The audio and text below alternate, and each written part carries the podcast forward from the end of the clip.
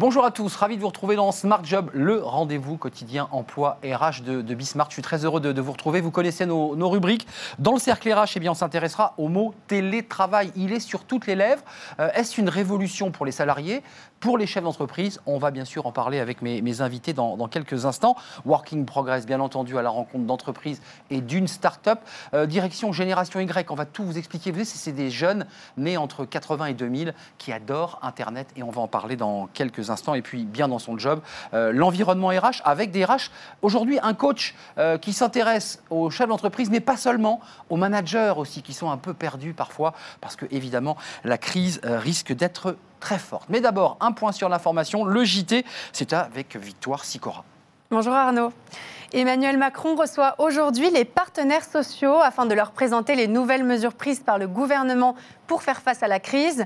Alors que l'UNEDIC euh, anticipe la destruction de 900 000 emplois en 2020, les orientations du gouvernement sont très attendues, et notamment le nouveau dispositif de chômage partiel de longue durée. Attendu également le nouveau mécanisme d'activité réduite pour le maintien en emploi censé entrer en vigueur pardon, le 1er juillet. L'enjeu principal est d'éviter des licenciements massifs dans les entreprises confrontées à une réduction d'activité durable, mais ayant tout de même les épaules pour pérenniser leur activité. Autre point clé, la réforme de l'assurance chômage alors que le taux de chômage pourrait dépasser les 10% cette année. Les syndicats aimeraient assister à l'abandon de cette réforme décidée en période de croissance et de plein emploi. Les chambres de métier et de l'artisanat lancent une grande campagne pour inciter les jeunes à s'orienter vers l'apprentissage sous le slogan Déconfine ton avenir. Le confinement a privé la plupart des centres de formation des apprentis de leur journée portes ouvertes du printemps. Le réseau a donc décidé d'organiser l'événement sous un format virtuel. Il suffira aux internautes de se rendre sur le portail des chambres de métier www.artisanat.fr et ils auront accès aux 112 CFA qui préparent à 600 diplômes. Une carte interactive leur permettra également d'axer leurs recherches sur une zone géographique et ils pourront bien sûr échanger via des chats avec les 5000 formateurs du réseau. L'année dernière, avec 491 000 apprentis, l'apprentissage enregistré pour la première fois de son histoire une croissance à deux chiffres en hausse de 16% par rapport à 2018.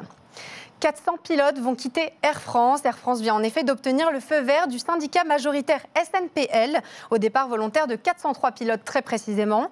Le SNPL va signer un accord de rupture conventionnelle collective organisant le départ de ces pilotes d'ici fin 2020 au plus tard. Cela représente 10% des effectifs de pilotes. Les pilotes qui accepteront de partir verront leur indemnité de fin de carrière bonifiée de 4 à 5 mois de salaire. Ces départs volontaires s'adressent bien sûr principalement aux pilotes ayant des projets de reconversion ou ayant plus de 60 Pour le reste du personnel, il faudra patienter jusqu'au 3 juillet pour connaître le nombre de suppressions de postes envisagées par la direction. Marlène Schiappa s'est engagée hier devant l'Assemblée nationale à allonger la durée du congé paternité. Actuellement, 7 pères sur 10 prennent leur congé paternité, de 11 jours consécutifs pour une naissance simple et de 18 jours pour une naissance multiple. Marlène Schiappa répond ainsi euh, favorablement à une demande portée par les associations féministes depuis euh, de longues années, également portée euh, par de plus en plus d'hommes. Le week-end dernier, à l'occasion de la fête des pères, plusieurs membres du gouvernement s'étaient dit favorables à une inscription dans la loi de cet allongement du congé paternité évoquant même la durée de un mois. Merci Victoire pour ces informations.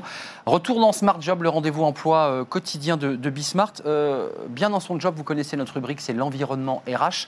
Alors à la fois des RH qui prennent la parole sur ce plateau, mais aussi tous ceux qui gravitent dans l'environnement. J'ai sur ce plateau avec moi euh, Bruno Wiersbicki. Merci d'avoir répondu à notre invitation. Alors vous êtes coach, ça c'est, on va en parler dans quelques instants, mais je voulais quand même brosser un, un rapide portrait de votre parcours qui est incroyable. Pilote de chasse dans l'armée, pilote combattant. Euh, Mirage 2000, euh, donc c'est quand même un, métier extrêmement compliqué. Puis ensuite, vous avez évolué euh, au cours de votre carrière en restant au sein du ministère de, la Défense au RH, le reclassement bah, de tous les, les, aviateurs. Et puis ensuite, vous avez quitté la Défense pour le privé et le parapublic, l'INRIA et le conseil départemental, les conseils généraux. Vous avez une vue assez panoramique. D'abord, un mot, parce que là, je, me tourne vers le coach. En quoi le fait d'avoir été pilote de chasse, avoir vécu des sensations à Mac 2, euh, vous aide lorsque vous coachez un manager, un chef d'entreprise? Je crois que ce qui est important dans, l'armée de l'air et, qui n'est pas toujours présent dans les entreprises, c'est euh, que tout le monde soit réuni autour de la mission. On, dit dans l'armée de l'air que c'est la mission qui réunit et qui, et qui commande. Ça veut dire que il y a, les jeux de pouvoir sont moins importants. Euh, on, a, on a plus le sentiment de une participation à quelque chose de plus grand que nous. Et, ça, on, l'a vu euh, avec le confinement. Dans l'armée de l'air, tout le monde se sent utile, tout le monde participe à la mission. Tout le monde a sa place. Tout le monde a sa place, absolument. C'est une chaîne. C'est une chaîne, et oui, c'est ça. Et, les espaces sont un petit peu différents. Et, ce qui est intéressant, par exemple, avec ce confinement, on a, on a vu créer, couper le monde en deux entre les utiles et ceux qui étaient moins utiles. Les premières lignes et ceux qui étaient chez eux. Voilà. Et, en quoi le, fait de piloter un avion à des vitesses vertigineuses vous aide parfois lorsqu'un manager vous dit Moi, je suis dans une situation intenable, je ne sais plus quoi faire, euh, et donc finalement, je ne vais rien faire. Qu'est-ce que vous lui conseillez? Ben, euh, quand, on... quand, on... pilote, ne rien faire, c'est dangereux quand même. Quand on pilote, ne rien faire, c'est accepter de rester comme on est. Et donc, du coup, euh, on ne peut pas attendre, puisque sinon, ça veut dire qu'on risque de, rentrer dans une mauvaise météo, on risque d'avoir un accident, on risque de mourir. Euh, on, dit dans l'armée de l'air qu'il vaut mieux prendre des, petites décisions plutôt que de chercher des excellentes décisions. Euh, et, quelquefois, c'est ce que je conseille moi au manager, c'est de prendre une décision, de voir si elle lui convient, qu'est-ce qu'elle lui amène en positif, qu'est-ce qu'elle lui emmène en négatif, et puis après, si besoin, prendre une autre décision, et puis aller comme ça de décision en décision. La, décision, ça met dans l'action, et l'action, on diminue le stress dans l'action. Qu'est-ce que, Qu'est-ce que vous leur dites à, ces, à, ces, managers? Parce que vous avez des chefs d'entreprise, bien sûr, vous avez été des RH, mais vous avez aussi des managers. D'abord, qu'est-ce qu'ils vous demandent lorsqu'ils font appel à un coach? Qu'est-ce qu'ils veulent comme aide? Je crois que la demande la plus présente, c'est euh, comment entrer en relation avec les autres c'est quand même. Euh, comment on parle euh, avec un collaborateur? Oui, comment on parle avec un collaborateur? Comment, euh, comment on se comprend? Comment on communique? Comment, comment la relation, comment la présence se fait? Et ça, c'est le premier point. Et, le deuxième point, c'est souvent le travail entre ce qui dépend de moi et ce qui ne dépend pas de moi. c'est fondamental. C'est fondamental. Et, souvent, les gens essayent de, de, changer ce qui ne dépend pas d'eux et, on ne peut pas le faire par, par essence. Quoi. Mm. Du coup, on s'épuise et, puis on ne s'en sort pas. Et, voilà, du coup, centrer sur ce qui dépend de soi et puis, euh, et, puis travailler avec les autres, collaborer, coopérer, donner de la valeur aux gens discuter, les comprendre. Les valoriser. Les valoriser. En fait, vous me dites qu'un des nœuds d'angoisse des managers, peut-être même de certains chez l'entreprise, c'est tout simplement ce qui semble être une évidence, c'est un peu comme marcher, c'est je n'arrive pas à entrer en contact, à me faire comprendre, à agir, à construire c'est plutôt. Euh, oui, euh, ne, pas se faire comprendre, c'est plutôt deux mondes qui. Il n'y a, pas de pont entre deux mondes. la communication, quelquefois, elle met un pont entre deux mondes qui permet en fait d'échanger, de comprendre la vision de l'autre. Et, euh, et, tout le monde n'a pas les mêmes informations. Du coup, le chef d'entreprise, avec sa vision, quand quelquefois il dit des choses en faisant des raccourcis, son collaborateur n'est pas forcément obligé d'avoir toutes ces choses en tête et de comprendre ce qui est Receveur, récepteur, celui qui envoie l'information et celui qui la reçoit. Et parfois, il y a évidemment une, distorsion. Comment vous vous y prenez? J'ai cru comprendre qu'il y avait aussi, vous aviez des, petites, petites, méthodes. Alors, je ne sais pas si vous le faisiez quand vous étiez en train de piloter euh, au-delà de 1000 km/h, mais hum, la, quoi, la sophrologie, euh, l'hypnose, toutes les méthodes euh, sont utiles pour aider à accompagner? Oui, il y, a beaucoup, il y a beaucoup d'outils, on dit. Euh, du coup, moi, je fais, je fais de, la, programmation neurolinguistique, je fais de l'hypnose, je fais de la systémique, je fais des constellations familiales. La PNL, c'est l'idée de, se fixer dans le cerveau un message positif? La, PNL, euh, c'est plutôt l'idée de prendre du recul sur l'expérience qu'on vit si jamais on devait raconter à quelqu'un... vous allez le faire, forcément, vous-même. Voilà, que je vais faire, et peut-être que vous allez le faire aussi. Forcément. Je ne sais, c'est pas sûr qu'on ait la même expérience, parce qu'on l'a modélisé, on a oublié des choses, et, la PNL, c'est ça, c'est transformer une expérience en quelque chose qui est dans le cerveau. Du coup, quelquefois, quand c'est engrammé dans le cerveau, on peut le changer, et si jamais ça ne nous convient pas.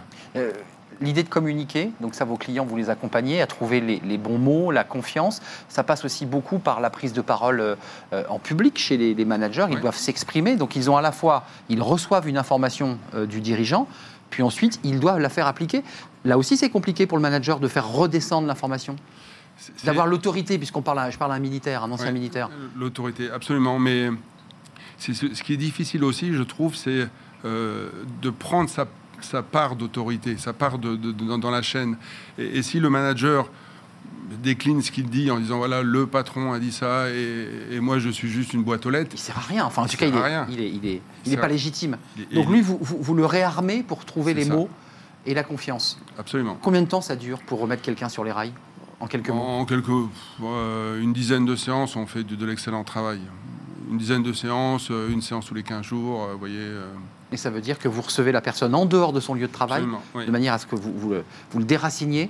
C'est exactement ça. C'est ça, c'est important cette C'est notion de important déracinement. de, de- de sortir du cadre pour, pour, euh, pour remettre en question justement la façon de voir la- le cadre, euh, la façon de comprendre, la façon Regardez d'être- en biais. d'être, de regarder en biais, d'ouvrir d'autres fenêtres. Hum, C'est passionnant. Et, et le DRH, pour, pour conclure, parce que vous avez l'expérience du militaire, on a compris la mission avant tout. Et le DRH, il apporte quoi là? Son expérience aussi? Le DRH, il, apporte euh, ce, souci, euh, ce souci des autres et puis de, de- de comprendre que finalement, euh, euh, c'est pas toujours simple de, de- lier business, résultat avec L'humain. Avec l'humain. C'est ça. C'est ce qu'on pense, mais je Ouais. pense que c'est possible. Et c'est possible puisque c'est votre mission. Oui. Merci, merci Bruno Wiersbicki. J'aurais bien aimé faire un tour de, de Mirage 2000, Ouais. mais ça sera pour une autre fois. Vous êtes coach euh, auprès, vous y tenez beaucoup, hein, pas uniquement auprès des chefs d'entreprise, mais auprès des managers, c'est-à-dire ces cadres intermédiaires qui, qui sont eux-mêmes sous pression. Merci d'être venu sur notre plateau. Tout de suite, c'est notre euh, rubrique Working Progress. Vous connaissez le rendez-vous à la rencontre d'un chef d'entreprise et de start-up. C'est tout de suite.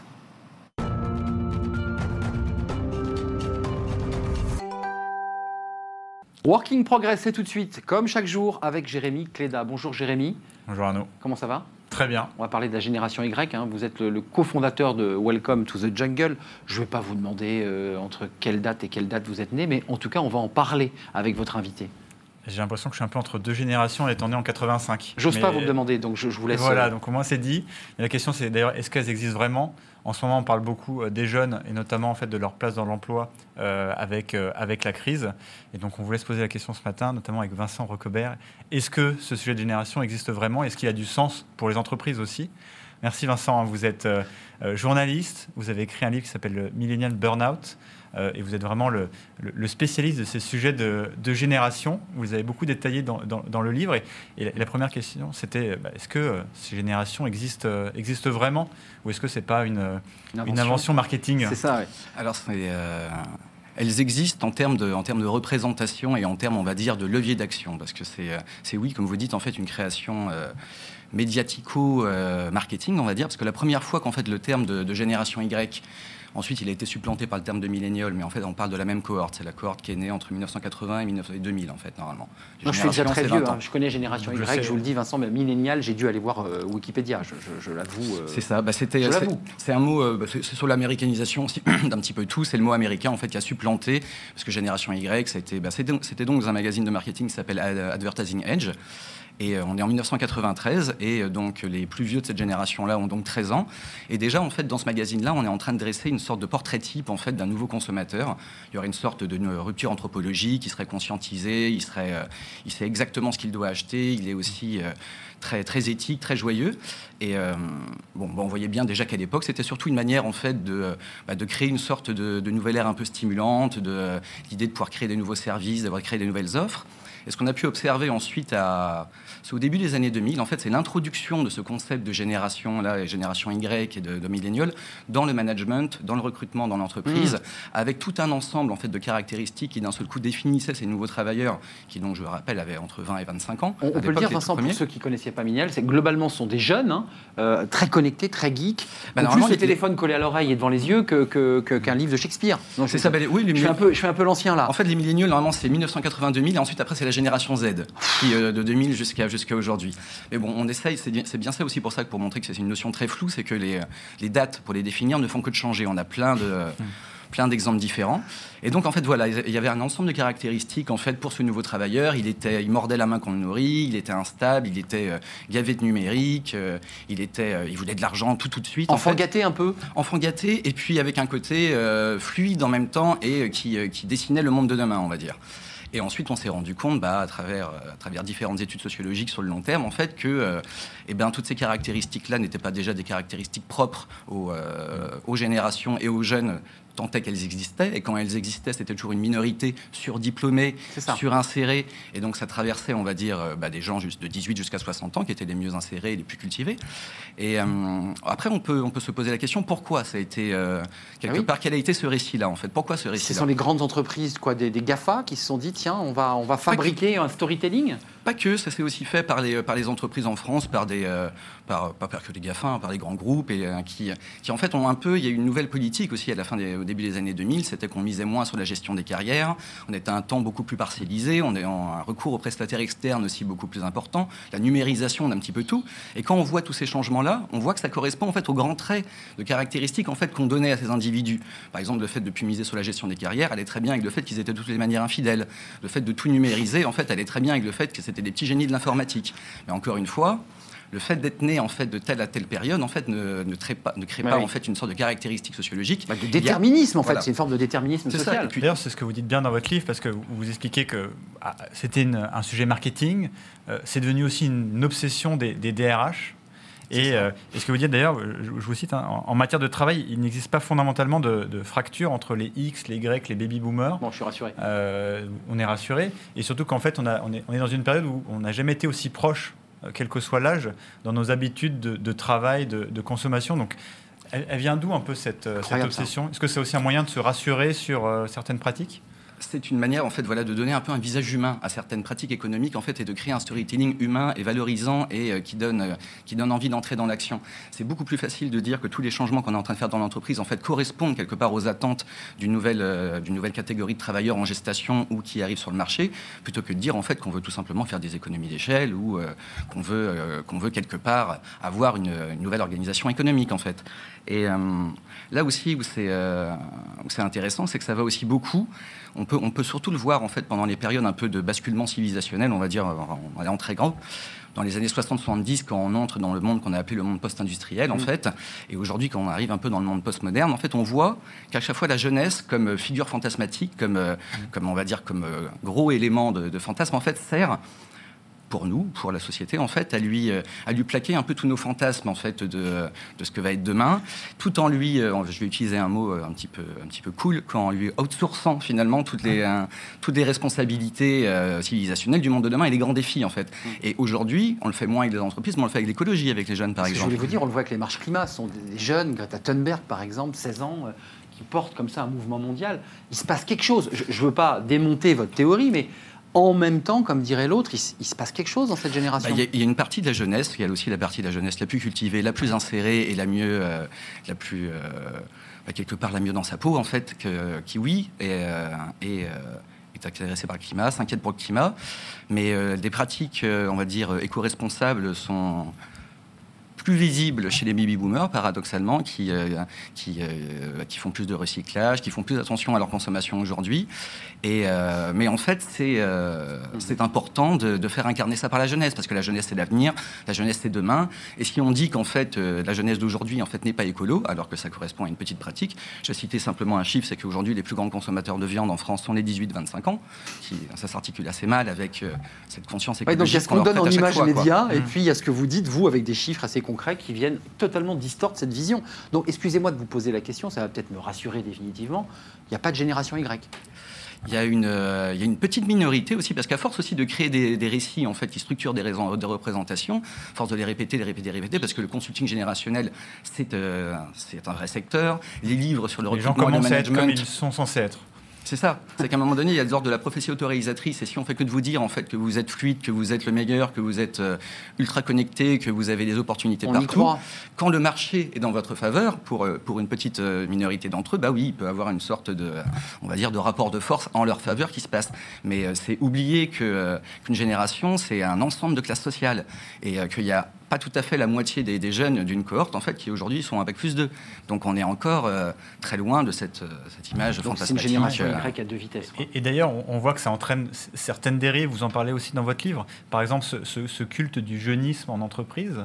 Une stat que vous partagez que je trouvais très, très importante et d'ailleurs qui pose un peu la question de nous en France, comment on traite ce sujet, c'est que vous dites qu'en France, après 45 ans, en entreprise, on est vieux, C'est ça. euh, alors que dans d'autres pays comme la Suède ou le Japon, euh, cette date euh, On est senior à euh, 45 ans. c'est que, la- que parfois certains appellent de péremption, ce qui, est, ce qui est quand même assez dramatique, on voit que dans ces pays, c'est plutôt 65 ans. C'est Donc, ça. il y a- il y a- Qu'est-ce qu'est-ce qui fait que euh, il y a une si grande différence Parce que 20 ans, c'est euh, c'est extrêmement euh, important. Bah, surtout, ce qui est très paradoxal, c'est qu'on est un- quasiment un junior jusqu'à 35 et un senior à 45. En fait, on a une sorte de petite marge de manœuvre de 10 ans pour être quelque très part court. le, le meilleur, le Alors, travailleur. concernant, le- c'est maintenant. quoi. Il ne faut le pas que je rate le ça. Je suis passé là, ça y est, je suis trop tard. Et on remarque que c'est dans les pays aussi où les- on est le plus sensible en fait à, la- à ce culte de la jeunesse et à ce jeunisme. En fait, la France, c'est quand même mai 68. On a une, euh, une- une, on mise sur les jeunes et on représente les jeunes de manière, euh, de manière très intense, de manière très fantasmatique. Les jeunes, c'est euh, c'est synonyme de changement, de bouleversement, de, euh, de progressisme. euh, Et alors, pareil, ils n'ont pas tout le temps des valeurs progressistes, loin s'en faut. Et d'autres pays valorisent plus leurs anciens, je pense. Au Japon, on en a Et voilà, parlé, mais- où il y a certains pays où en fait, du moins même le, le lien intergénérationnel est, est mieux compris. Le Et comment, gouver- selon vous, alors on pourrait euh, peut-être aider l'entreprise à, à- à se décoller un peu de, de ce fantasme Et euh, c'est d'autant plus important, je trouve, Je pense qu'à un aujourd'hui. moment donné, il y a aussi, le, principe de réalité qui va se mettre en place et aussi comprendre qu'à un moment donné, c'est pas parce que quand on, a un- on embauche quelqu'un qui est jeune que d'un seul coup, euh, il va être très bon, il va être opérationnel, il n'a pas besoin finalement d'expérience. Il y avait eu l'expérience avec le que, que François Hollande avait fait avec le contrat génération, mais il a été excessivement mal appliqué. Il y avait quand même cette idée-là finalement de mettre deux, un travailleur jeune et un travailleur expérimenté en contact On pour comprendre en fait que évidemment la communication devait se faire aussi par ce biais-là et que les uns et les autres avaient des choses à s'apprendre et devaient travailler main dans la main. Mais le, le dispositif était lourd, était compliqué, n'a pas été compris par les entreprises, a été, a été plutôt mal fait. Mais je pense qu'il y avait plutôt une bonne, euh, une bonne volonté, en fait, quelque chose qui n'était pas complètement idiot dans cette, euh, dans cette euh, initiative-là. Passionnant, Vincent Cogobert. Je rappelle votre livre Millénial. Millénial, c'est pas millénium, hein, millénial. Millénial. Eh bien sûr, Burnout, et c'est chez Arquet. Euh, C'était passionnant. Euh, je suis rassuré. Moi, j'appartiens à la génération X, mais Ah bah, voilà. vous m'avez rassuré, en tout cas Ouais. tordu le cou à, certains, à certaines images. Euh, merci à vous, Merci à vous. Vincent. Et tout de suite, eh bien, travaillez demain, notre prochaine rubrique de Working Progress. Travaillez demain dans Working Progress. Vous connaissez notre rubrique, une start-up à la découverte d'une start-up avec Jérémy Cléda, cofondateur de Welcome to the Jungle. Jérémy, avec qui êtes-vous venu aujourd'hui? On parlait des jeunes juste avant. Ah oui. Euh, enfin, on sait maintenant qu'il n'y a plus de génération, mais il y a quand même des jeunes qui arrivent sur le, sur le marché du travail et il faut s'en s'en occuper, en particulier en ce moment où c'est extrêmement difficile de trouver un premier emploi. Euh, et donc, c'était l'occasion d'en parler avec Paul. Euh, Paul Casarino qui a créé euh, C-Cube. Euh, C-Cube, c'est une plateforme de, forum virtuel de, recrutement. Je pense que vous avez compris ce qui nous arrivait il y a quelques années. En tout cas, tout était prêt pour, pour aujourd'hui. Donc, le but, c'est de, créer ce premier contact, en fait, d'aider des jeunes à trouver un stage, une alternance, un premier emploi. Et ce, pas forcément en fait, pendant ces forums de recrutement physique qu'on connaît tous et qui ne sont pas forcément efficaces, mais de faire tout, de faire tout en ligne. Alors, comment, comment est venue cette idée? Parce que c'est- une idée qui n'est qui est- qui est pas venue là, euh, juste là avec le confinement, c'est une idée qui, Oui. qui date. Ouais, bonjour messieurs. Euh, en effet, nous, ça fait euh, sept ans qu'on organise des forums virtuels de recrutement. En fait, avant même le confinement qui a été un peu sans précédent en termes de- d'expérience individuelle collective, euh, il y a deux tendances qui sont très fortes euh, sur le marché euh, du recrutement et des jeunes. C'est qu'il y a de plus en plus de jeunes entre le moment où ils rentrent à l'école et le moment où ils en sortent, qui ne sont pas physiquement au même endroit au même moment. Et euh, historiquement, les entreprises, dans la façon dont elles créent ce premier contact, elles ont l'habitude, et elles continuent à le faire, à aller sur les différents campus un peu partout en France, Oui. avec ce qu'on appelle des équipes de relations école, de campus management. Et donc, nous, on a essayé de créer un nouveau format pour permettre aux jeunes qui ne sont pas forcément physiquement, euh, lorsqu'ils sont en recherche de leur stage, de leur alternance, de leur premier emploi, de pouvoir facilement avoir ce- cet échange avec les entreprises, et de permettre surtout aussi aux entreprises qui n'ont pas les ressources humaines, financières, Pour aller chercher. pour aller partout, de le faire. Et, euh, et aussi par rapport aux entreprises, un point qui me paraît important, c'est que vu qu'elles ont des contraintes, elles choisissent les établissements dans lesquels elles vont. Et donc forcément, ça limite le champ des possibles, des typologies de candidats qu'elles rencontrent. Donc là, vous ouvrez très largement. Il y a un sujet de diversité, euh, parce que clairement, la contrainte physique, c'est un frein pour la boîte, mais aussi pour, euh, pour les étudiants. Quoi. Complètement. Bah, nous, un des, un des paris qu'on fait, c'est que, euh, en fait, notre vision, c'est de créer de la rencontre. On est persuadé, quand on est jeune, c'est quand on rencontre un professionnel qu'on peut se projeter euh, Oui. dans un métier, dans un environnement. Qui va lui donner envie, qui va lui donner envie. Bien sûr. Exactement. Et que cette rencontre, bah, quand elle est toujours en présentiel, elle, elle coûte de la mobilisation, du temps, etc. Et donc, ça permet en effet plus de diversité parce que ça permet aux entreprises de, de tester des, euh, des formats, de, de faire plus de rencontres à moindre coût, tout simplement. Et vos clients, donc, ce sont des entreprises qui vous sollicitent, qui disent euh, C-Cube, nous, on, on cherche tel profil, à vous de jouer. Et ensuite, vous allez euh, ouvrir le, le- Parce que le numérique, on le voit depuis le début de, de Bismart, voilà, percute de, de plein fouet les- les- le recrutement, le télétravail, on va en parler. Euh, et ensuite, vous ouvrez un robinet, comment ça se passe? En fait, on a euh, trois parties prenantes. On a les, les jeunes, les étudiants, jeunes diplômés, on a les entreprises, puis on a les écoles universités, qui est un acteur assez central dans notre stratégie. Et, euh, et en fait, on va organiser des événements sur lesquels il y aura à chaque fois les deux parties prenantes, candidats et entreprises. Rendez-vous, telle heure, Exactement, tel jour plutôt. tel jour. Et on, on- voilà, vous êtes euh, les bienvenus. Et des rencontres en individuel, sous un format d'entretien, en one-to-one, comme on pourrait faire là. Et un, des formats en- en- à plusieurs, pour qu'il puisse aussi avoir une dimension plus informelle de rencontre entre plusieurs candidats ensemble avec un ou deux euh, opérationnels et, et recruteurs. Voilà. Et, et justement, les écoles, c'est un peu un, un élément clé du dispositif. Là, vous me disiez juste avant que euh, en deux mois, vous avez fait autant d'événements euh, dans cette période que l'année dernière, quoi. Donc euh, le, le besoin, il, est- il- il est fantastique. Est-ce que les écoles, avec tout ce qui se passe, elles sont amenées un peu à, à- à revoir euh, comment travailler l'employabilité de leurs étudiants quand ils sortent de l'é- de- des écoles, comment travailler cette relation à l'entreprise? Complètement. Bah, je pense que comme beaucoup de marchés, les trois mois qu'on a vécu ont accéléré drastiquement la transition digitale de beaucoup d'écoles. Au départ par le contenu, par la formation. Et puis en fait, on est rentré nous dans une phase de campagne d'alternance où pour beaucoup, C'est un sujet. énorme sujet pour beaucoup d'écoles et d'universités, avec en plus une taxe d'apprentissage qui, euh, qui a été réformée, donc un gros sujet là-dessus. Donc on a fait nous en trois mois 80 événements euh, sur principalement l'alternance. Ah, C'est énorme. Oui, ça s'est énorme. accéléré là. Ça va s'accélérer et on rentre dans une phase de deuxième semestre où les deux sujets qui vont être très forts, ça va être le CDI, Bah oui. parce qu'il y a toute la promo sortante qui va euh, sortir un petit peu en décalé cette année, mais qu'il va falloir aider dans l'insertion. Et il y aura les stagiaires de fin d'études qui vont, eux, rentrer sur le marché en 2021. Voilà. Donc on est vraiment, oui, les écoles, on bosse énormément avec elles, et, euh, et en fait, elles sont obligées euh, d'accélérer digitalement. Certaines l'avaient déjà fait, et d'autres prennent euh, L'été sera chaud pour C-Cube. Euh, les, les étudiants, en 10 secondes, euh, ils ont moins peur devant leur écran ou... Parce que le, le- le physique, c'est toujours compliqué quand on est devant un recruteur, un adulte. Comment ça se passe Ils ont moins peur quand on, ils, ils ouvrent l'ordi? Ils ont tout, ils ont, ils ont tout aussi peur. Et déjà que la période fait que c'est aussi compliqué. Ce qui est très dur pour les candidats aujourd'hui, c'est qu'ils doivent attendre des semaines et des semaines parce que les entreprises ont du mal à prendre des décisions de recrutement. Donc le message côté candidat, c'est cette année, c'est être Soyez patient. patient. Merci, merci à vous, Paul Cassarino, euh, CEO de C-Cube. Euh, on parle beaucoup de numérique depuis euh, quelques jours. Merci à Jérémy Cléda. On se retrouve demain pour de nouvelles aventures de Working Progress. Place à notre cercle RH. Vous connaissez le rendez-vous, c'est notre débat. Et on va parler télétravail. Bah oui, on en parle quasiment tous les jours. Tous les jours. Et on va s'y intéresser parce qu'il y a pas mal de- d'entreprises bah, qui n'aimaient pas le télétravail et puis qui vont s'y mettre. On en parle.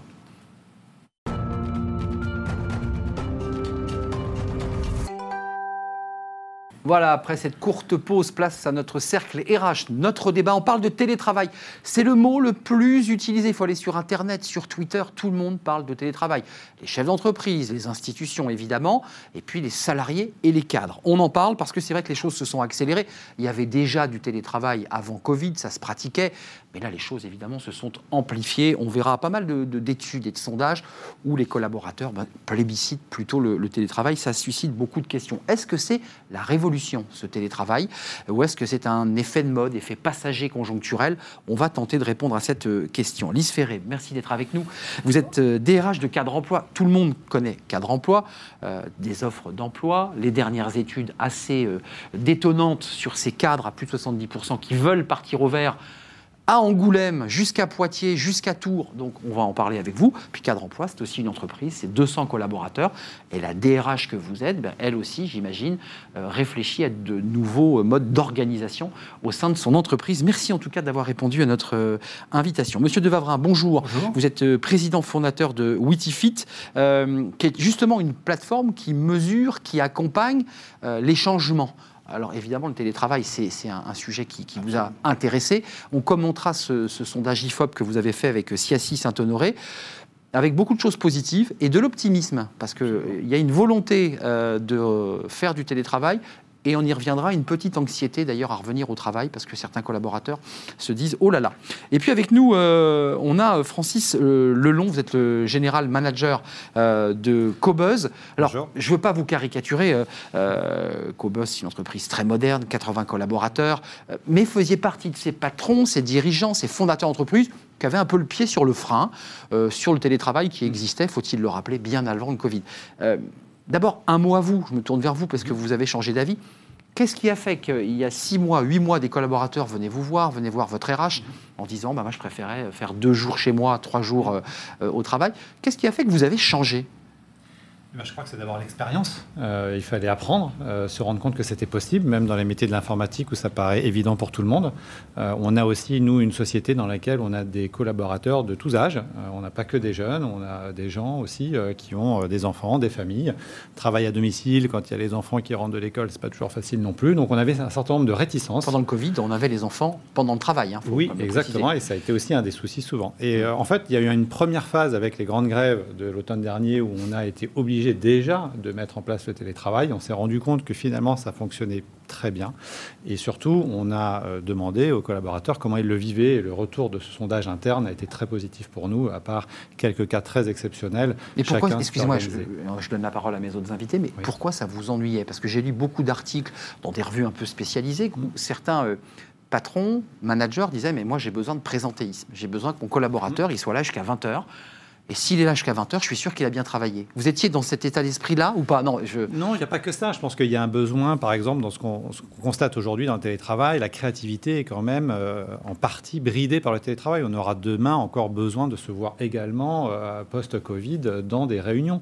Donc je crois que c'est une question d'équilibre et la difficulté, c'est que dans une entreprise, bah, vous ne pouvez pas faire des cas particuliers. Donc soit on le passait pour tout le monde. On va y revenir. Et, voilà, et à ce moment-là, il y avait un vrai, euh, une vraie mise en place. Le cadre juridique aussi était assez contraignant à mettre en place et on n'avait jamais sauté le pas. Et là, c'est vrai que euh, s'il faut tirer euh, une, leçon positive de cette phase euh, Covid, qui a été pour nous celle-ci, c'est vraiment l'enseignement que le télétravail, ça peut marcher et qu'on a des collaborateurs qui peuvent travailler aussi bien de chez eux. on va revenir, ça peut marcher et pour un chef d'entreprise, ça peut produire, parce que mmh. ce qui est intéressant, c'est quand même de créer de la valeur et de la richesse, et ça marche. La DRH de cadre emploi, au-delà de l'étude passionnante qu'on a présentée d'ailleurs sur ce plateau, la DRH, là, en ce moment, est en train de, réorganiser ses, plans de gestion, ses plans de management. Elle réunit ses managers. Comment vous faites? Ouais, DRH convaincu depuis plusieurs années par le télétravail. Qui existait euh, déjà nous, chez On a la chance, effectivement, euh, d'avoir été euh, soutenu. Bah, notre, notre CEO y a toujours cru. nos partenaires sociaux étaient engagés aussi. Donc, on avait un accord télétravail depuis 2016 qui était très cadrant. Et tout ça pour, en fait, rassurer les managers. Euh, parce que c'est la ligne managériale en fait qui a besoin d'être accompagnée euh, dans le, la pratique hein, et la mise en place du télétravail.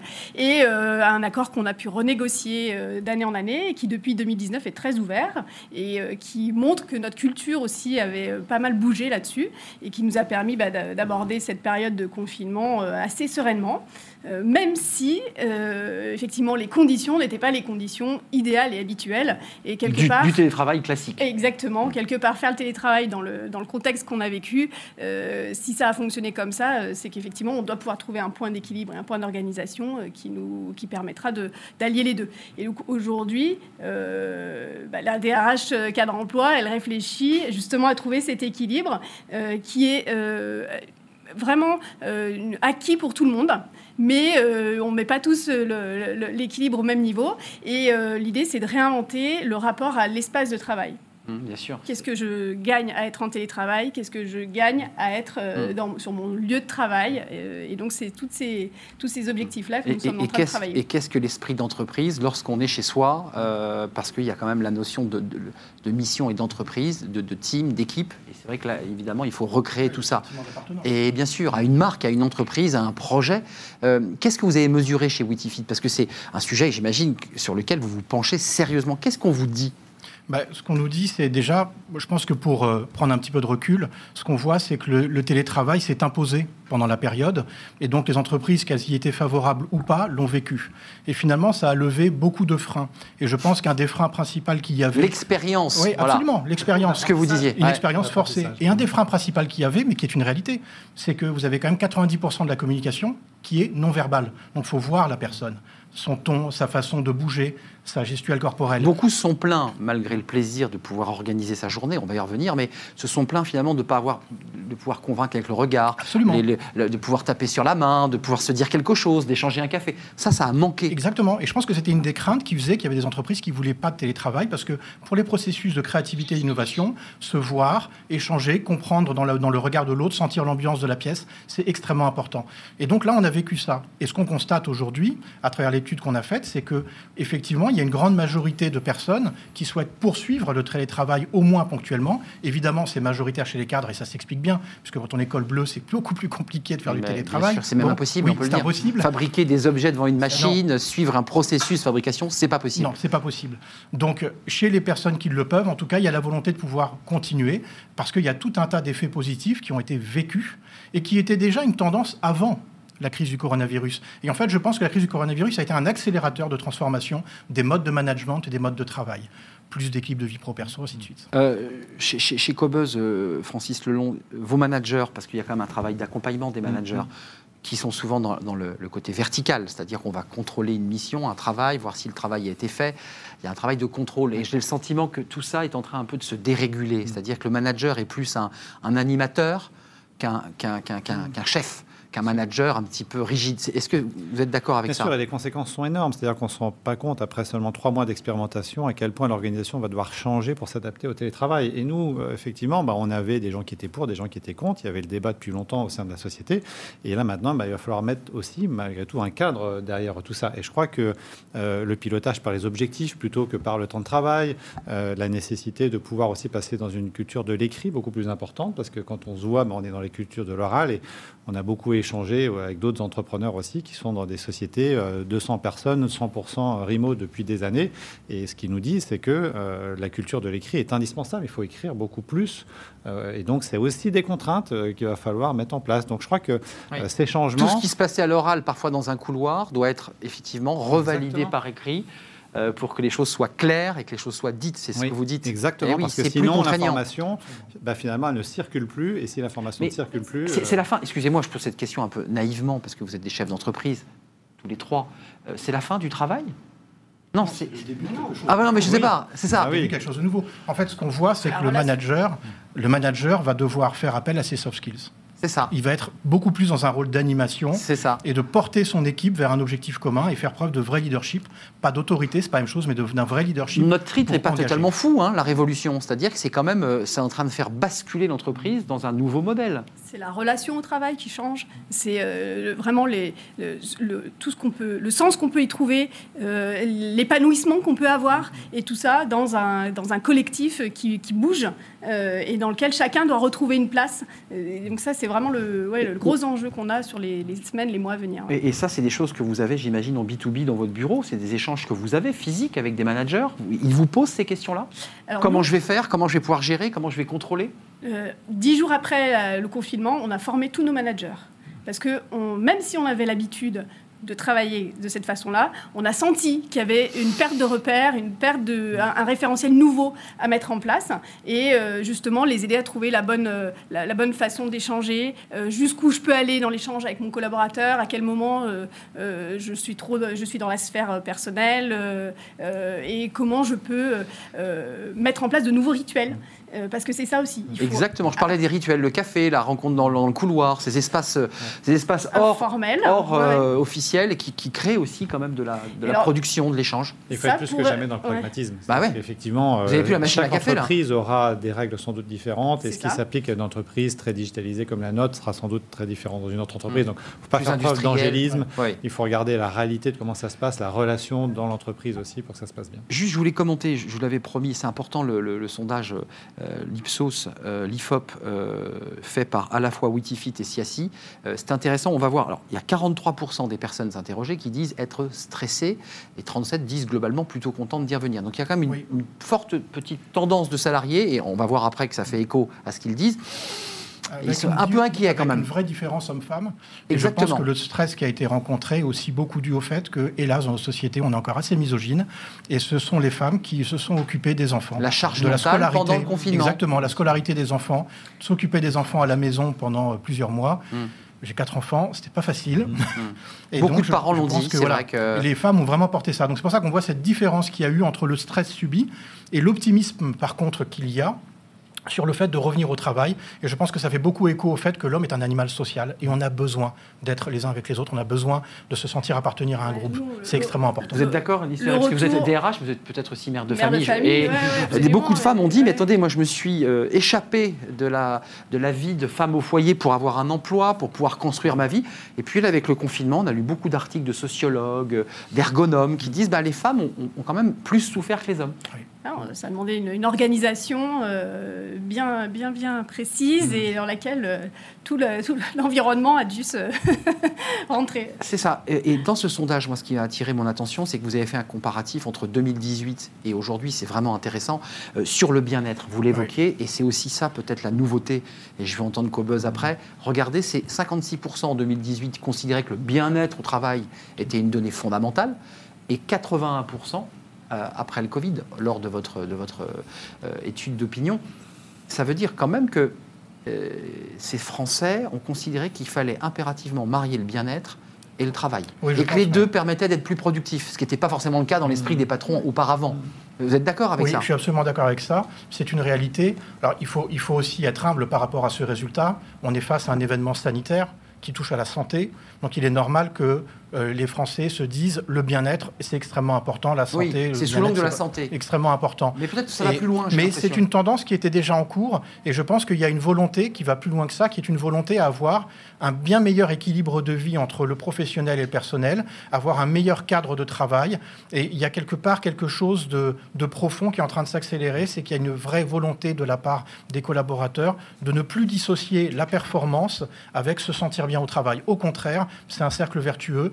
Plus, mieux on se sent au travail, plus on va être performant. Et il faut que le management et les collaborateurs travaillent ensemble en ce sens. Euh, Francis Lelon, en parlant avec une dirigeante d'un business unit d'une très grande entreprise de cosmétiques, qui sera peut-être d'ailleurs un jour sur ce plateau, euh, elle me disait, moi, ce que j'ai aimé dans ce confinement, euh, elle a des responsabilités, elle a travaillé, c'est que j'ai pu parfois aller me faire une balade à pied pendant une heure euh, pour m'oxygéner, j'ai pu aller faire un tout petit peu de sport, ce qui me permettait, me disait-elle, d'être encore plus performante. C'est intéressant ça, c'est-à-dire que l'entreprise doit aussi réfléchir euh, pour que la performance soit optimale, de pouvoir permettre à avoir des salariés ben, en pleine santé, épanouis et heureux. C'est ça l'objectif. Bien sûr, nous, on a réellement constaté une amélioration de la productivité, une amélioration de l'efficacité de tous les collaborateurs qui étaient en télétravail. Et quand on leur demande d'ailleurs aujourd'hui euh, combien de jours ils souhaiteraient faire de télétravail Ah oui, par ça, semaine, aucun le- ne nous disent cinq jours. Ils sont sur deux ou trois jours. C'est qu'ils ont bien, effectivement bien compris euh, ce rapport au travail qui est important et cette nécessité de trouver cet équilibre. Et, et puis, il Ils ont regarder- besoin d'aller dans l'entreprise. Voilà, et il faut Oui, garder oui. en tête aussi le, le- le stress du transport en commun en région Île-de-France. Je pense que ça, c'est l'élément, en tout cas, pour, Ouais, pour- la région a fait Île-de-France. un- L'étude, hein, On a fait un baromètre Voilà. interne, en fait, euh, juste euh, euh, après un mois de confinement auprès des collaborateurs, quand on commençait à voir arriver la date du 11 mai. Et euh, évidemment, ils étaient 55% à nous dire qu'ils étaient très inquiets sur le retour, majoritairement évidemment euh, en lien avec les transports. Et en fait, sur mes 200 collaborateurs, aujourd'hui, j'en ai trois qui n'ont pas pu revenir euh, pour des raisons d'organisation euh, personnelle qu'on peut, euh, qu'on peut entendre. Donc c'est rien en fait. Ils, ont tous, ils sont tous arrivés à dépasser ça, à être rassurés. Enfin, vous, vous- vous reconnaissez que dans l'étude que vous avez publiée, 73% disent nous, on veut partir au vert. Oui. On découvre quand même que les villes où ils veulent aller, la plupart, c'est des villes où il y a un TGV, où il y a des lignes de train et qui les transportent en deux heures de, de Paris. Euh, donc il y a ce désir quand même d'être pas loin de Paris pour y aller vite, tout en ayant un cadre de vie, c'est-à-dire globalement un jardin, un peu de pelouse pour pouvoir se- un petit peu s'époumoner. C'est ça l'idée quand même. Ouais, ouais, ouais. C'est-à-dire que la vie en Ile-de-France, pour les cadres, est devenue difficile. Elle n'est pas, euh, elle est pas idéale. euh, En tout cas, elle répond moins. euh, Donc le télétravail est une solution. C'est une solution. c'est- Ah, mais c'est une C'est solution, un gain de temps. évidemment. Et c'est un gain de temps. Un gain de temps énorme, aussi bien personnel que professionnel. Mais juste le, le- le patron que vous êtes, vous êtes tous les trois évidemment euh, à la tête de vos sociétés, mais vous étiez euh, hésitant et vous dites, bon, moi j'y crois, j'y vais. Vous repensez aussi, je dirais, le, le- à vos effectifs? C'est-à-dire qu'est-ce que globalement ça tue des échelons? Est-ce qu'auparavant, avec des managers très présents, avec des, des bureaux, là on est en direct, on est dans une gestion plus, je dirais, plus autonomisée? Est-ce que vous dites, je- ah, il y a peut-être des, éche- des échelons ou une réorganisation à mener au sein du groupe Nous, on était déjà passé en mode agile depuis un an et je crois que ça a aidé beaucoup. C'est les grèves, hein, vous l'évoquez. Ouais, exactement. Et, et ça nous a beaucoup aidé à, à faire cette transition. Je crois qu'on a tous vécu euh, le cas du cadre dans une entreprise qui fait de la présence euh, toute la journée et qui euh, ne délivre rien. C'est aussi une réalité. Donc je crois que d'abord, il faut faire confiance à ces équipes, c'est la première des choses. Et effectivement, repenser le mode de management au regard du télétravail. Mais c'est quelque chose qui va se faire de manière assez naturelle et sur laquelle laquelle on n'a vraiment pas de stress aujourd'hui, et, euh, et- et que ce soit du côté d'ailleurs des collaborateurs ou des managers. Un et parce de qu'on a des euh, petites équipes. Un- un- juste un petit point de droit, ça vous concerne tous. Là, je parle de la DRH carte d'emploi et, et- et vous à la tête de l'entreprise, et vous aussi. Qu'est-ce que vous attendez des pouvoirs publics? Parce qu'il y a déjà eu des textes hein, qui cadraient ce- ce- ce- le télétravail. Qu'est-ce que vous attendez d'eux concrètement Simplification. Simplification. Oui, que ce soit Parce simple. que c'est un maquis hein, quand même. Oui, hein. c'est un maquis, c'est insupportable. Il faut que, il faut qu'un salarié puisse indifféremment aller au travail, au bureau ou, en télé, ou, euh, ou rester chez lui en télétravail et qu'on ne soit pas obligé de notifier quel jour il est à quel endroit. C'est trop C'est un compliqué. travail de dingue pour les On DRH. peut déjà Ah, il faut- prévoir qu'il y ouais. une explosion des procédures, ça c'est sûr, euh, lié au télétravail, c'est évident. Hum. C'est- C'est-à-dire concrètement, vous disiez que vous aviez fait un accord en 2016, me- Ouais. vous l'évoquiez. Euh, on cadre un accord dans l'entreprise, vous vous mettez d'accord sur euh, le nombre de jours en télétravail, le nombre d'heures. Excusez-moi, je, je- vais être un peu concret. On met des mouchards sur les ordinateurs, on vérifie que le salarié est vraiment. Non, mais c'est concret ça. Non, ce qui est très difficile, effectivement, c'est qu'on ne peut pas aller faire du à la carte. On est obligé de mettre un certain nombre de règles. Et par exemple, vous pouvez avoir un certain nombre de difficultés si vous dites tous les salariés sont là le lundi et le mardi et que vous devez réorganiser les bureaux avec des bureaux partagés, euh, bah, ça va être très compliqué. Donc euh, ça, c'est difficile. Donc euh, il va falloir mettre des règles. Et aujourd'hui, ces règles vont être euh, un équilibre entre ce que souhaitent les collaborateurs et les managers et les règles légales qui sont encore très contraignantes sur le télétravail. Vos règles, vous, celles qui avaient On été signées en travaille 2016 beaucoup. Alors, en 2016, elle- c'était un jour par semaine. On avait interdit lundi pour euh, faciliter les réunions. Euh, on avait euh, exigé un minimum d'ancienneté. Et aujourd'hui, on n'a plus toutes ces règles-là. En fait, on est arrivé à vraiment à s'approprier le dispositif. On travaille plutôt par métier parce qu'on pense qu'effectivement, il y a déjà des métiers, des com- commerciaux par exemple, sont déjà très autonomes dans l'organisation de leur emploi du temps. Et donc, on parle même presque pas de télétravail finalement. hein. Ils, ont Ouais, déjà cette habitude-là d'être exactement. ouais. Euh, et d'autres d'autres métiers travaillent en, en team comme ça et se retrouvent déjà autour des projets. Euh, donc eux, bah, ils décident de quelques journées en commun dans l'entreprise. Et puis après, euh, euh, Mais les horaires de travail, on est censé normalement pouvoir les contrôler. Et la personne doit dire Bah, quand ça, elle c'est le démarre droit le du matin, travail, donc il faut qu'il finit le s'adapte. soir, Bah oui, et- bah oui. Et ça, c'est très compliqué à Parce que, excusez-moi d'être concret, on- ce sera des détails de droit, on, on fera cette émission avec des juristes, mais accident du travail à 17h30, euh, alors que cette personne se baladait pour faire une pause avant de rattaquer à 18h, qui est responsable? Je, pense qu'il faut. Je pense que le problème est le même. Vous êtes au bureau jusqu'à 17h30 et vous sortez faire une petite course un à détour. 15h45 pour aller acheter euh, un petit sandwich ou quelque chose qui est responsable. Bon, Et je veux dire, Oui. le- ça- ça devient, ça devient un accident de, de- de transport éventuellement, et, et ainsi de suite. Mais je, je pense qu'il faut aller vers plus de simplification. Moi, contrairement à, à- à mes camarades, euh, étant dans une entreprise plus petite, nous, on a, on a pris le parti d'être complètement euh, confiants vis-à-vis de nos salariés. Ils font du télétravail quand ils veulent. On surveille rien. Tout ce qu'on regarde, c'est si à la fin le travail a L'objectif, été fait. c'est ça. On va travailler sur les objectifs, le résultat C'est fourni. ça, le résultat final. Eh oui, eh oui. Et après, C'est. Donc ça modifie quand même. Si, la révolution vient des managers. C'est Mm, eux mm, qui vont mm. devoir se réadapter automatiquement. On termine quand même par ce chiffre, parce que je voulais pas qu'on se quitte. Il y a quand même une morosité. Les plans sociaux nous annoncent le chômage. On a vu tout à l'heure 900 000 emplois détruits. Euh, évidemment, tout ça est angoissant. Mais dans votre sondage, euh, 72% des personnes interrogées bah, se considèrent optimistes. On va le voir. Euh, comment, ils l'expliquent? Qu'est- Qu'est-ce qu'ils disent? Ah, Je pense que la situation était tellement euh, bonne avant le Covid. Qui- que- Enfin, que le- je pense que la plupart des, des- des répondants se sont dit, ben voilà, il y a eu une période qui est une période transitoire et l'économie va repartir ensuite. Il n'y avait pas, il y avait pas de fondamentaux mauvais dans l'économie avant le Covid et la plupart des, dans la plupart des entreprises, il y avait plutôt des résultats qui étaient des résultats records euh, sur l'année 2019 et, euh, et du coup, il y, avait, il y avait un optimisme. Alors, il faut voir aussi que le sondage a été fait au moment où il y a eu les annonces de déconfinement. Tout à fait. Donc Alors, ça a donc, redonné un souffle. là. Voilà, ça a peut-être aussi beaucoup joué sur. euh, c'est la libération. Donc on est heureux. Chez Cobuzz, le streaming, parce que j'ai j'ai pas cité Oui. l'autre cœur de métier, mais c'est le streaming, c'est le fait de pouvoir voir en, en différé euh, des, des- des images, des vidéos. Euh, optimiste chez vous? Ah oui, nous, euh, cette période a été euh, euh, pour nous euh, radieuse parce qu'effectivement, les gens se sont retrouvés chez eux à écouter beaucoup de musique, donc ça a été super. Eh oui. Et, et- mais il y a un autre élément aussi dont on n'a pas parlé qui est très important sur le télétravail. Et nous, c'est un sujet important chez nous dans le domaine du streaming, puisque c'est aussi des industries qui peuvent être polluantes. C'est l'impact sur l'environnement du télétravail. Si on met demain 20% des salariés en télétravail, l'impact sur le CO2, sur les transports, sur la circulation. Gigantesque. C'est gigantesque. Donc si on veut obtenir ces objectifs, mettez 20% des gens en télétravail et on sera dans nos objectifs de CO2. C'est vrai, en plus on était plutôt été bon élève cette année, encore une Bah fois, en, en termes d'émissions.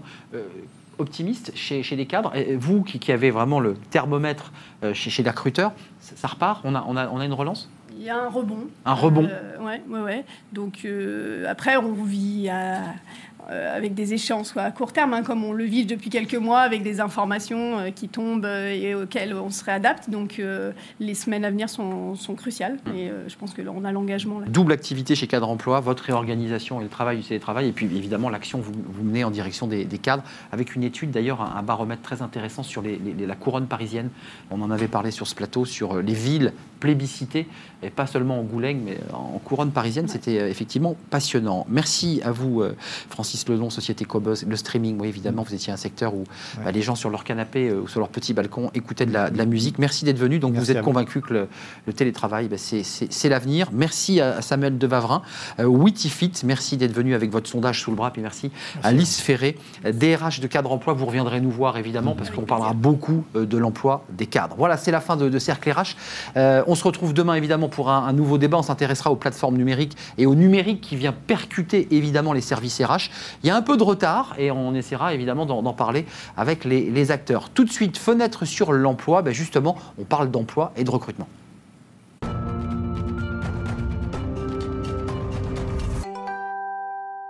Place à notre rubrique fenêtre sur l'emploi avec Thierry Bismuth. Tiens, tiens, on, se, retrouve. Euh, hier, vous donniez cinq bons conseils aux, aux demandeurs d'emploi. Vous êtes le fondateur d'Odyssée RH.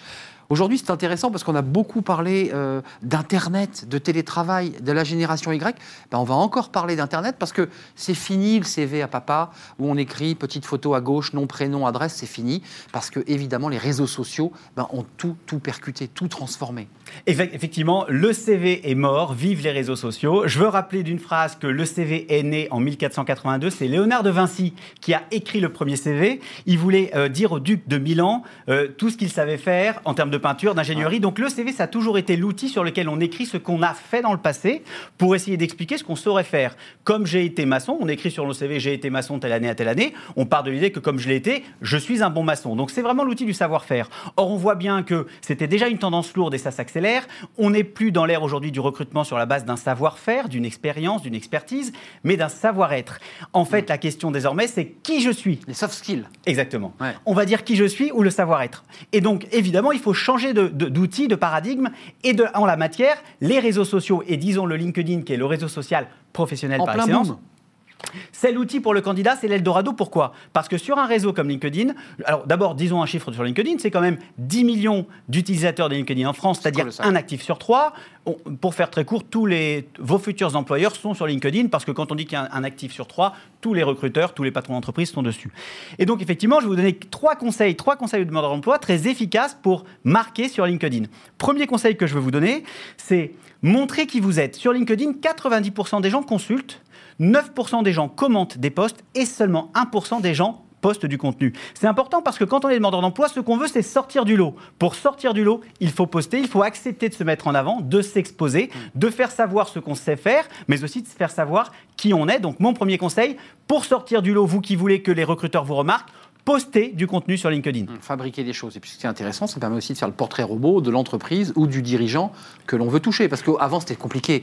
On n'a pas le mail, on n'a pas le téléphone, c'est c'est très complexe. Là, aujourd'hui, c'est plus simple. Alors effectivement, on va pouvoir toucher directement le recruteur. Et alors, on va basculer sur mon deuxième conseil. Quand vous avez un interlocuteur qui vous intéresse, un RH qui vous intéresse, obligez-le à vous contacter. Comment est-ce qu'on va faire ça? Vous allez évidemment entamer un contact avec lui et avoir un échange avec lui. Mais en parallèle, si vous êtes par exemple logisticien, contactez le directeur logistique de l'entreprise. Si vous êtes comptable, le directeur comptable, et dites-lui j'ai postulé au poste de Marie-Laetitia, qui est la RH et qui s'occupe du poste. Ce poste m'intéresse. Auriez-vous un conseil à me donner? On va comme ça entourer un peu notre recruteur cible. Encapsuler l'entreprise. Et à la cantine, il va voir le directeur comptable. Il va dire Au fait, j'ai reçu un mail de Thierry, un message sur LinkedIn. Il a l'air très sympa, ce mec-là. J'ai vu sa fiche, il est sympa. C'est comme ça que ça se passe d'ailleurs. Voilà, en réunion, dans l'ascenseur, elle va se faire entourer d'un écosystème dans sa boîte qui va lui dire faut appeler Thierry, faut appeler Thierry, faut appeler Thierry. Du coup, vous allez sortir du lot elle va vous appeler en priorité sur la liste des candidatures.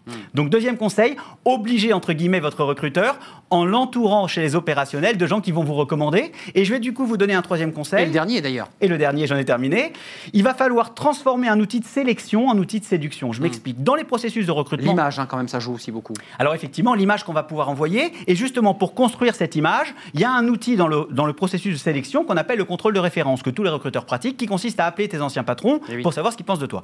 On va transformer, grâce à LinkedIn, ce moyen de sélection dans les mains du recruteur en outil de sélection dans les mains du demandeur d'emploi. Comment Je vais demander sur LinkedIn à tout mon écosystème, mes anciens collaborateurs, mes anciens clients, mes fournisseurs, de mes donner copains, leurs références. de donner des recommandations. Eh bien sûr. Et du coup, les recruteurs, voyant qu'il y a 10, 15, 20 références, vont se dispenser du contrôle de référence. Je vais avoir des références positives. Et dernier intérêt de cette démarche-là, et j'en finis par là, il reste 10 secondes. c'est que ça va faire savoir à tout ton écosystème que tu cherches un emploi. Or, souvent, c'est difficile pour un demandeur d'emploi de dire à son écosystème je cherche, ça va le permettre de le faire. Il est bavard, passionné, Thierry Bismuth. Merci d'être venu nous éclairer euh, dans Fenêtre pour l'emploi. Vous allez revenir régulièrement parce que vous avez des petits conseils pratiques. Merci de nous avoir suivis. Merci Thierry. Euh, Odyssée RH, vous reviendrez bien entendu. C'est la fin de Bismart et Smart Job. Bien entendu, je vous retrouve demain pour de nouvelles aventures. Restez fidèles d'ici là à nos programmes. Merci à Emma Benassi et à toute l'équipe technique qui m'aide à préparer l'émission.